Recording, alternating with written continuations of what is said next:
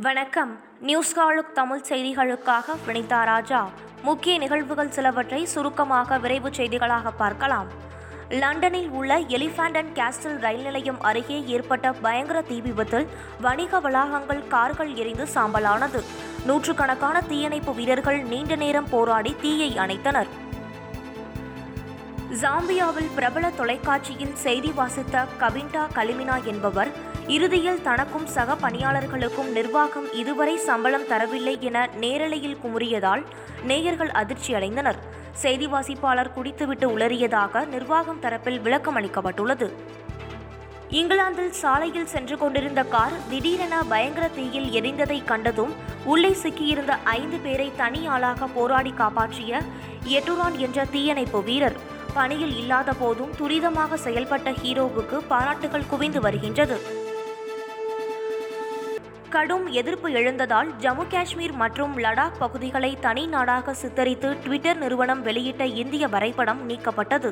Twitter India நிறுவன இயக்குனர் மணிஷ் மகேஸ்வரி மீது உத்தரப்பிரதேச போலீசார் வழக்கு பதிவு செய்துள்ளனர். சீன எல்லையில் கூடுதலாக ஐம்பதாயிரம் ராணுவ வீரர்களை நிறுத்த இந்தியா முடிவு செய்துள்ளது. லடாக் பகுதியில் சீன ராணுவத்தினரின் அத்துமீறல் காரணமாக அவ்வப்போது ஏற்படும் பதற்றத்தை கட்டுப்படுத்த தற்போது வரை சீன எல்லையில் இரண்டு லட்சம் இந்திய வீரர்கள் பாதுகாப்பு பணியில் உள்ளனர். இந்தியாவில் கடந்த இருபத்தி நான்கு மணி நேரத்தில் முப்பத்தி ஏழாயிரத்து ஐநூற்று அறுபத்து ஆறு பேருக்கு கொரோனா தொற்று உறுதியாகியுள்ளது. தொள்ளாயிரத்து ஏழு பேர் உயிரிழந்துள்ளனர். மேலும் ஐம்பத்து ஆறாயிரத்து தொள்ளாயிரத்து தொன்னூற்றி நான்கு பேர் கொரோனா தொற்றில் இருந்து குணமடைந்து டிஸ்சார்ஜ் ஆகியுள்ளனர். ஆளில்லா ககட்யான் விண்கலம் டிசம்பரில் விண்ணில் செலுத்தப்பட உள்ளதாக தகவல் வெளியாகியுள்ளது. கொரோனா பரவல் குறைந்துள்ள நிலையில் தயாரிப்பு பணிகள் தீவிரப்படுத்தப்பட்டுள்ளது. ஸ்ரீநகர் மலூரா பரிம்போராவில் லஷ்கர் இ டைபா இயக்கத்தை சேர்ந்த பாகிஸ்தான் பயங்கரவாதி சுட்டுக்கொலை. லஷ்கர் இ டைபா தளபதி அஃப்ரரிடம் இருந்து இரண்டு ஏகே ஃபார்ட்டி செவன் ரக துப்பாக்கிகளையும் பறிமுதல் செய்தது பாதுகாப்பு படை. ஒலிம்பிக் போட்டியில் வாள்வீச்சு பிரிவில் போட்டியிட தகுதி பெற்றுள்ள தமிழ்நாடு வீராங்கனை பவானி தேவிக்கு தமிழ்நாடு ஆளுநர் பன்வாரிலால் புரோஹித் வாழ்த்து தெரிவித்துள்ளார். ஒரே நாடு ஒரே ரேஷன் திட்டத்தை ஜூலை முப்பத்தொன்றுக்குள் அமல்படுத்த வேண்டும் என்று மாநிலங்களுக்கு உச்சநீதிமன்றம் உத்தரவிட்டுள்ளது. பிரதமர் மோடி தலைமையில் டெல்லியில் நாளை காலை பதினோரு மணிக்கு மத்திய அமைச்சரவை கூட்டம் நடைபெறுகிறது. நாளை மாலை ஐந்து மணிக்கு பிரதமர் மோடி தலைமையில் மத்திய அமைச்சர்கள் குழு ஆலோசனை கூட்டமும் நடைபெறுகிறது.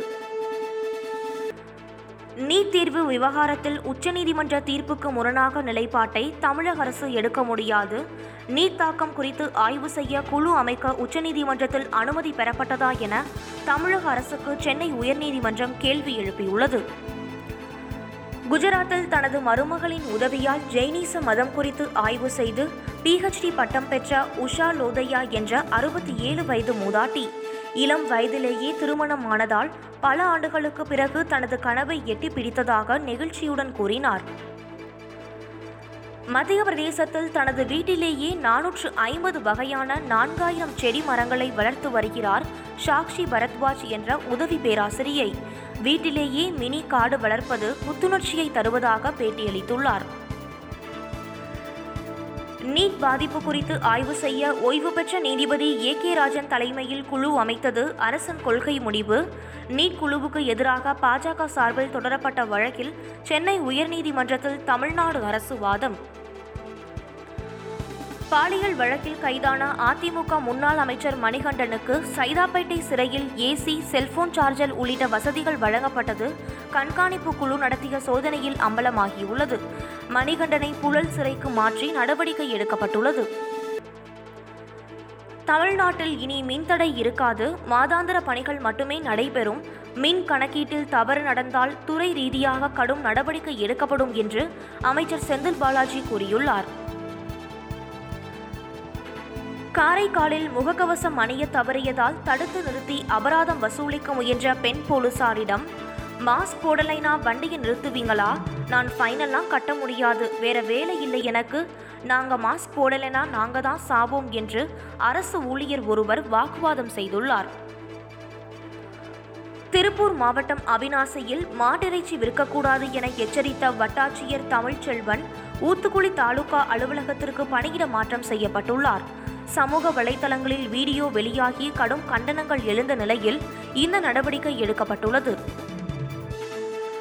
சென்னையை அடுத்த தாம்பரத்தில் மாநகர பேருந்தில் இரண்டரை சவரன் நகை ஏடிஎம் கார்டுடன் பயணி தவறவிட்டு சென்ற பையை பத்திரமாக உரியவரிடமே ஒப்படைத்த பேருந்து ஓட்டுநர் நாகமணி மற்றும் நடத்துனர் ராஜன்.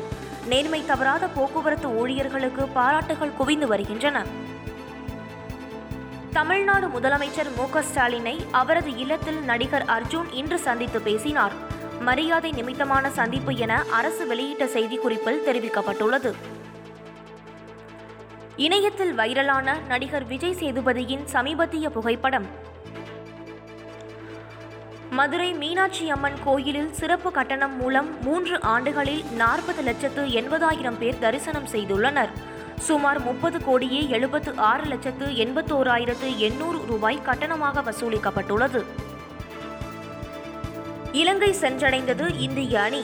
மூன்று ஒருநாள் மூன்று டி டுவெண்டியில் விளையாட ஷிகர் தவான் தலைமையிலான இந்திய அணி இலங்கை சென்றடைந்தது. விறுவிறுப்பாக நடைபெற்ற யூரோ கால்பந்து நாக் அவுட் சுற்றில் சுவிட்சர்லாந்திடம் தோல்வியை தழுவி தொடரில் இருந்து வெளியேறியது பிரான்ஸ் அணி. மூன்றுக்கு மூன்று என்ற கோல் கணக்கில் ஆட்டம் சமனில் முடிந்த நிலையில் டை பிரேக்கர் சுற்றில் ஐந்துக்கு நான்கு கோல் கணக்கில் சுவிட்சர்லாந்து அணி வெற்றி பெற்றது.